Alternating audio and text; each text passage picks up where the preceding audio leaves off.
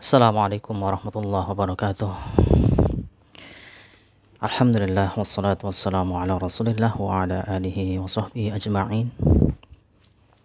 Melanjutkan langkah-langkah praktis untuk pendidikan anak Bagian yang kelima adalah keutamaan mendidik anak perempuan di dalam Islam. Dan sangat disesalkan apa yang dilakukan oleh sebagian orang ketika diberi kabar gembira dengan anak perempuan, mereka marah dengannya. Perbuatan ini termasuk akhlak jahiliyah yang dicela oleh Allah Subhanahu wa taala dalam firman-Nya billahi minasyaitonir rajim. A'udzu billahi minasyaitonir rajim. Wa idza busyira ahaduhum bil untha dhalla wajhuhu muswaddan wa huwa kazim yatawara min alqawmi min su'i ma bushira bih ayumsikuh ala hunin am yadussuh fit turab ala sa'a ma yahkumun dan apabila seseorang dari mereka diberi kabar dengan kelahiran anak perempuan hitamlah merah padamlah mukanya dan dia sangat marah.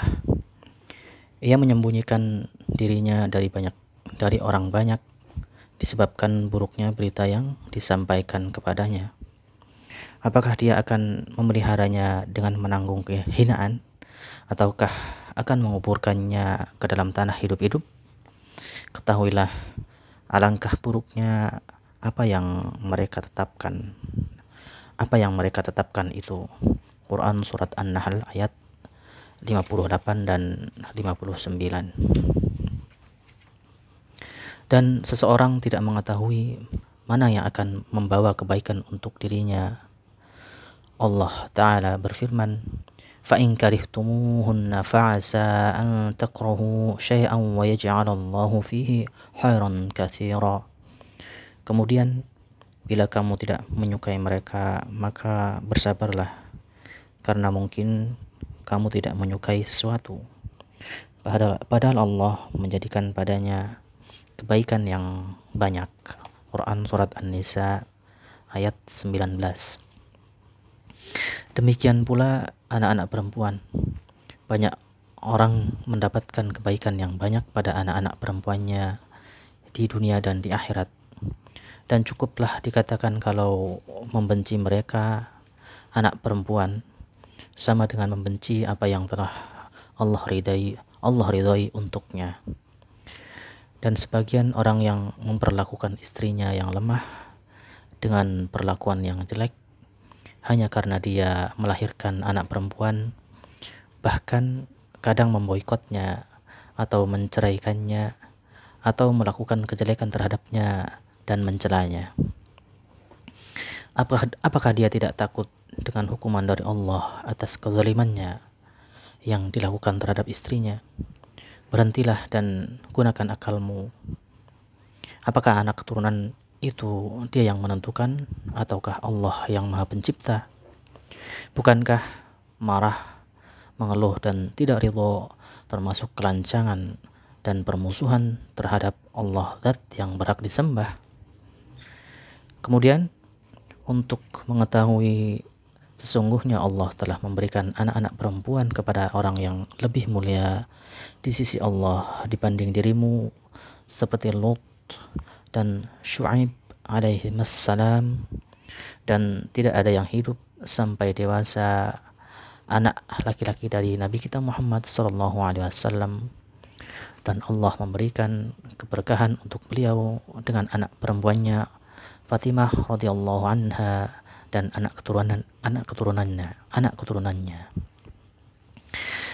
Di antara kejadian yang diriwayatkan ada seorang laki-laki dari Arab yang memiliki nama kunyah Abu Hamzah Az-Zab Az-Zabbi.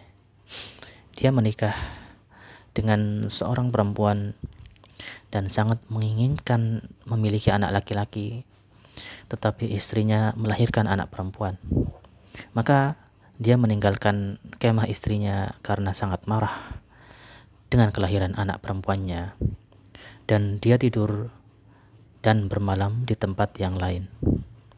Pada satu hari dia melewati kemah istrinya dan mendengar suara istrinya yang sedang bermain dengan anaknya yang mengatakan Mari Abi Hamzah la ya'tina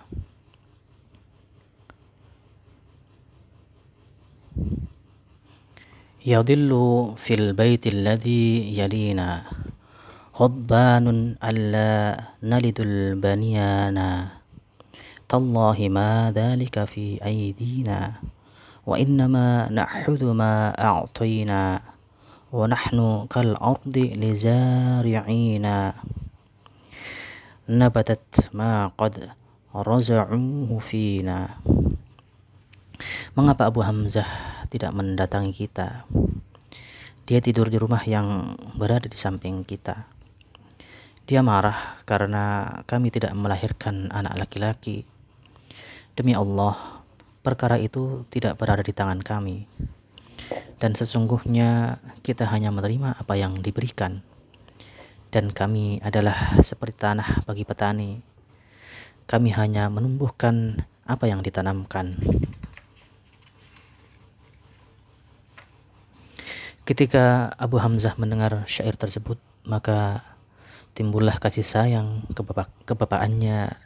Lalu dia masuk ke rumah dan mencium kepala istri dan anak perempuannya.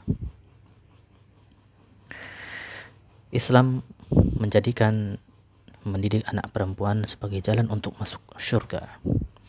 Diriwayatkan oleh Jabir bin Abdullah radhiyallahu anhu dia mengatakan aku mendengar Rasulullah sallallahu alaihi wasallam bersabda Man kana lahu thalathu banatin yu'wihun yarhamuhun wa yakfuluhun wa yuzawwajuhun wa yuzawwijuhunna wajabat lahul jannatu al battah qila ya Rasulullah فإن كانت اثنتين قال وإن كانت اثنتين Barang siapa memiliki tiga anak perempuan, dia melindungi, menyayangi, dan menanggung kebutuhannya, serta menikahkannya, maka wajib baginya masuk surga dengan pasti. Dikatakan, wahai Rasulullah, kalau memiliki dua anak perempuan, Beliau Shallallahu Alaihi Wasallam menjawab, walaupun dua anak perempuan. Hadis riwayat Bukhari yang dikeluarkan oleh Ahmad dalam Musnad dan Bukhari dalam Al-Adab al-Mufrad nomor 78. Kemudian dari Anas radhiyallahu anhu bahwa Rasulullah sallallahu alaihi wasallam bersabda Man ala jariyataini hatta tabalugha jaa yawmal qiyamati ana wa huwa dhamma asabi'ah wa fi lafdin dakhaltu ana wa huwal jannata kahatain wa asyara bi usbu'ihi bi usbu'ihi al-wusta wallati taliha Barang siapa memelihara dua anak perempuan sampai balik, dia akan datang pada hari kiamat.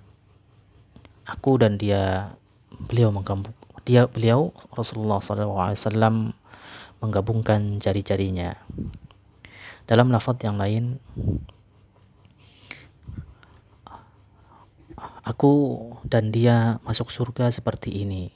Beliau mengisyaratkan dengan jari tengah dan jari telunjuk berdampingan. Keutamaan ketuma, keutamaan mendidik satu anak perempuan.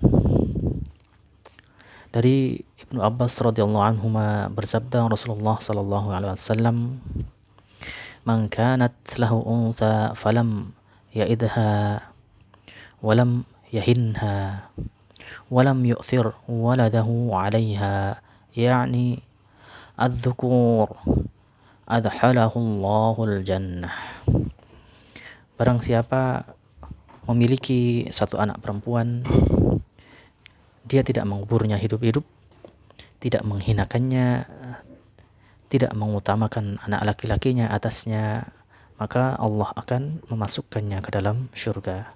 Hadis riwayat Abu Daud. Di antara keutamaan bagi seorang yang mendidik dua anak perempuan atau dua saudara perempuan yaitu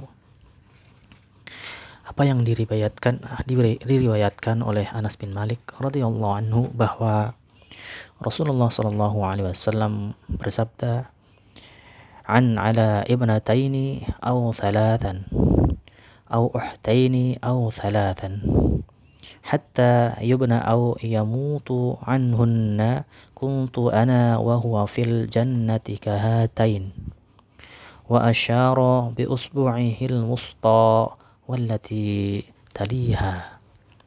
Barang siapa memelihara dua atau tiga anak perempuan atau dua atau tiga saudara perempuan sampai mereka mandiri atau meninggal maka aku dan dia di surga seperti ini.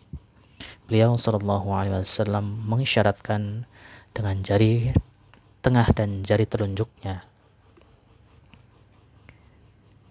Yubna artinya salah satu dari mereka sudah tidak membutuhkan peliharaannya, peliharaannya, pemeliharaannya.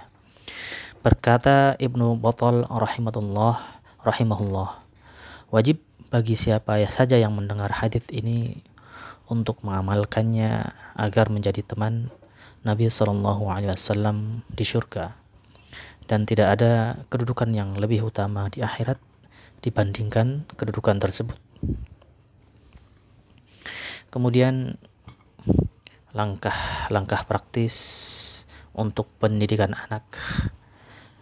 Yang keenam adalah adzan di telinga bayi. Di antara sunnah yang hendaknya dilakukan oleh seorang muslim yaitu melakukan adzan di telinga anak. Dari Abu Rafi dari ayahnya radhiyallahu anhu berkata, رأيت رسول الله صلى الله عليه وسلم أذن في أذن الحسن بن علي حين ولدته فاطمة بالصلاة Aku melihat Rasulullah Sallallahu Alaihi Wasallam melakukan adzan di telinga Al Hasan bin Ali ketika dilahirkan oleh Fatimah dengan adzan untuk sholat. Hadis riwayat Abu Daud. Berkata An-Nawawi rahimahullah Berkata sejumlah dari murid-murid kami disukai untuk melakukan adzan di telinga kanan dan iqamah di telinga kiri anak.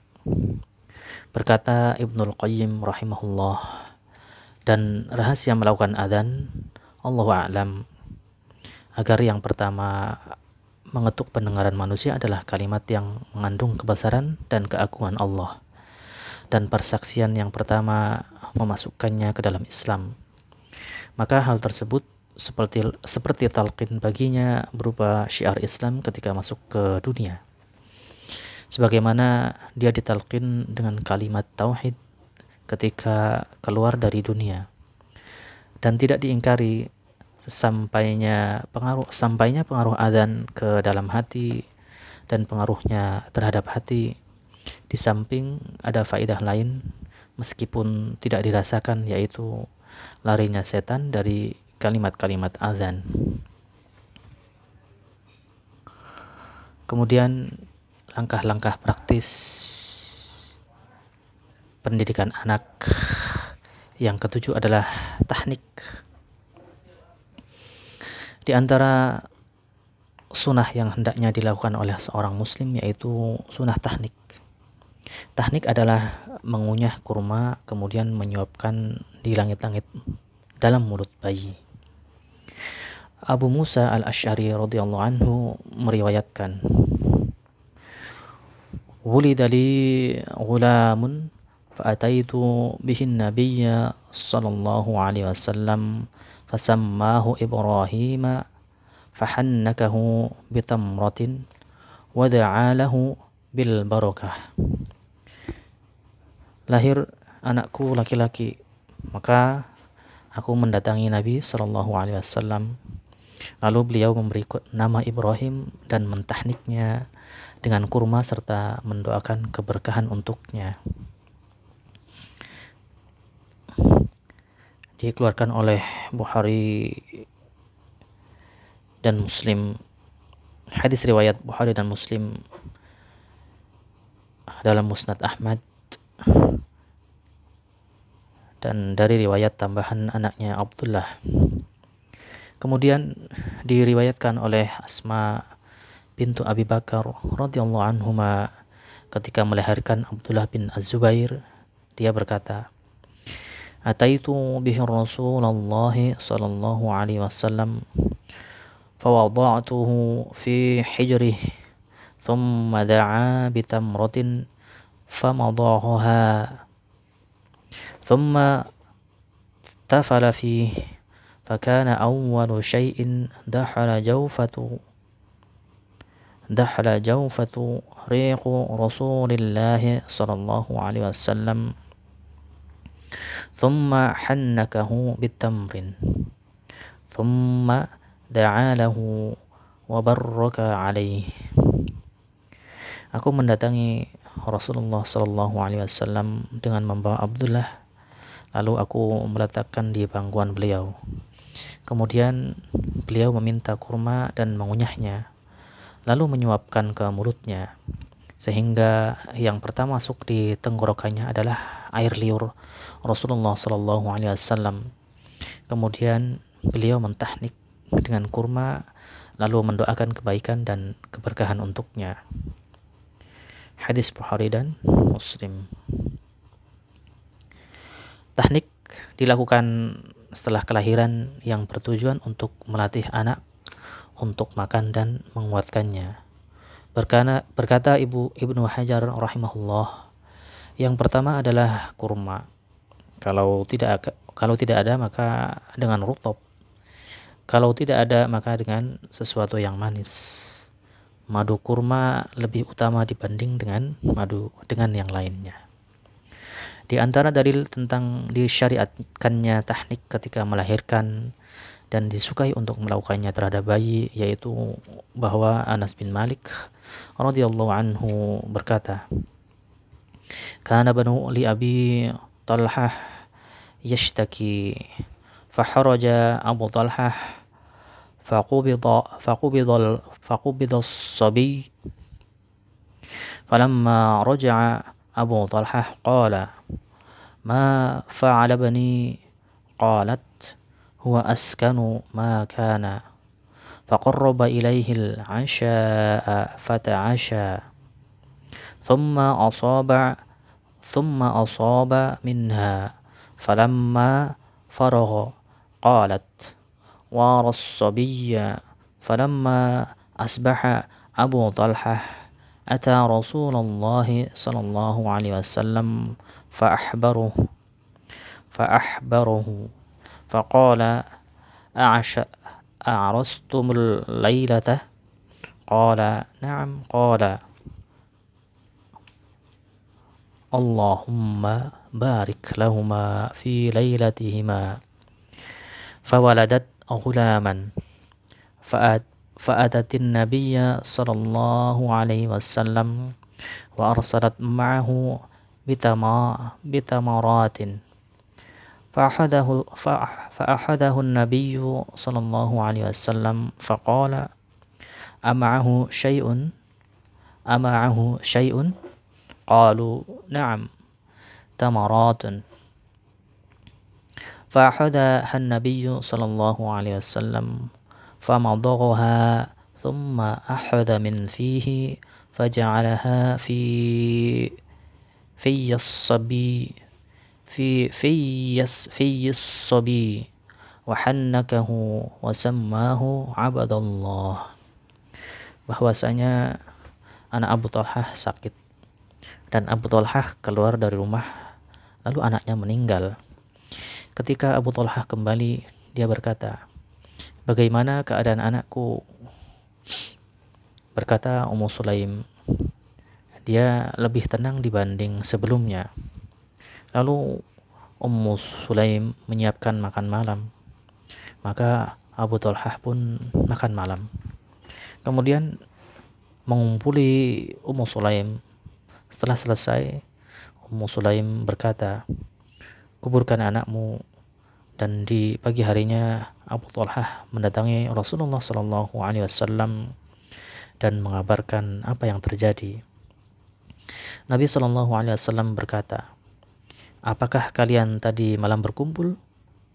Abu Talhah menjawab, ya. Nabi berkata, ya Allah, berkahilah untuk mereka berdua pada malam mereka berdua. Kemudian lahir, lahir anak laki-laki dan dibawa ke, kepada Nabi Shallallahu Alaihi Wasallam dengan dibekali beberapa butir kurma. Nabi Shallallahu Alaihi Wasallam mengambil bayi tersebut seraya berkata, Apakah ada sesuatu bersamanya? Mereka menjawab, ya, beberapa butir kurma.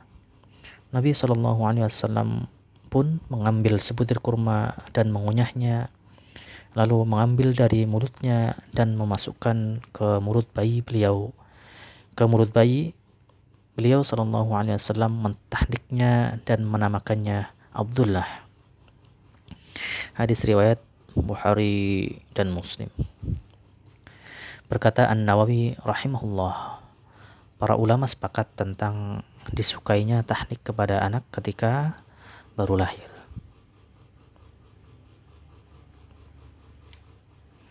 Kemudian langkah-langkah praktis pendidikan anak yang ke-8 adalah memberi nama dan nama kunyah yang baik untuk anak. Di antara hak anak terhadap kedua orang tua yaitu mendapatkan nama yang baik. Dalam hadis yang diriwayatkan oleh Abu Daud, Innakum tud'auna yawmal qiyamati bi asma'ikum wa asma'i abaikum fa ahsinu asma'akum. Sesungguhnya kalian dipanggil pada hari kiamat dengan nama-nama kalian dan nama-nama bapak kalian, maka perbaguslah nama-nama kalian. Hadis riwayat Abu Daud dari Aisyah radhiyallahu anha أن أن النبي صلى الله عليه وسلم كان يغير الاسم القبيح bahwasanya Nabi Shallallahu Alaihi Wasallam dulu merubah nama yang jelek. Hadis riwayat Tirmidzi. Beliau merubah nama Abu Bakar bin Abdul Ka'bah menjadi Abdul Abdullah. Dulu nama Abdurrahman bin Auf adalah Abdul Ka'bah. Lalu beliau sallallahu alaihi wasallam menamakannya Abdurrahman. Beliau juga uh, mengganti nama Aisyah bintu Thabit bin Abil Aqlah dengan Jamilah. Beliau sallallahu alaihi wasallam bersabda, "Inna ahabba asma'ikum ilallah Abdullah wa Abdurrahman." Sesungguhnya nama dari nama kalian yang paling dicintai oleh Allah adalah Abdullah dan Abdurrahman dikeluarkan oleh Muslim. Beliau Shallallahu Alaihi Wasallam juga bersabda, tasammu bismil bi ismil anbiya wa ahabbul asma'i ilallah abdullahi wa abdurrahman wa asdaquha harithun wa hammam wa aqabahu wa, ab, wa aqbahuha harbun wa murrah. Berilah nama dengan nama para nabi dan nama yang paling dicintai oleh Allah adalah Abdullah dan Abu Rahman. Dan nama yang paling benar adalah Harith.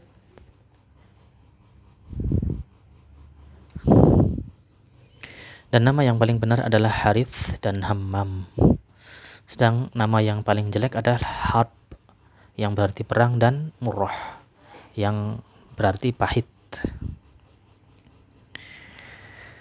Kemudian diriwayatkan oleh Sa'id bin Al-Musayyib dari ayahnya bahwa Nabi Shallallahu Alaihi Wasallam berkata kepada seorang laki-laki, Mas muka, qala huznun, faqala Nabiyu bal anta sahlun, faqala la ughayyiru la ughayyiru man sammanihi abi. Siapa namamu? Kata Rasulullah Sallallahu Alaihi Wasallam. Dia menjawab huzn, yang berarti yang bersedih. Maka Nabi Sallallahu Alaihi Wasallam berkata, tidak, engkau adalah sahal, atau yang artinya yang mendapat kemudahan. Orang tersebut menjawab, aku tidak akan merubah nama yang telah diberikan oleh ayahku. Berkata Ibnul Musyayib, sesudahnya orang tersebut di antara kami terus menerus dalam keadaan menyedihkan. Berkata Ibnu Battal dalam hadis dalam hadis sesungguhnya perintah untuk membaguskan nama dan merubah nama kepada yang lebih baik hukumnya tidak wajib tetapi mustahab atau disukai. Demikian pula nama yang mengandung pensucian diri dari Abu Hurairah radhiyallahu anhu. Anna Zainab kana ismuha Barrah. Faqila tuzakki nafsaha fasammaha Rasulullah sallallahu alaihi wasallam Zainab. Sesungguhnya dulu Zainab bernama Barrah maka dikatakan dia mensucikan dirinya. Lalu Rasulullah Shallallahu Alaihi Wasallam menamakannya Zainab. Hadis riwayat Bukhari dan Muslim. Wabillahi taufiq wal hidayah. Wassalamualaikum warahmatullahi wabarakatuh